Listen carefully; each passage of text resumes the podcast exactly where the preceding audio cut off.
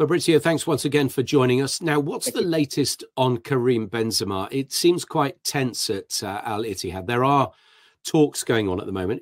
Could he possibly leave? Yes, I think it's still a possibility. It's not guaranteed because it's quite special situation. You know, when you are on that salary, uh, it's not easy to get a player out of the club. So that's why the situation is not is not that easy, and that's why there is going to be a new meeting in the next days involving the new director of football of Al Ittihad, Ramon Planes, who is who has big experience with this kind of situation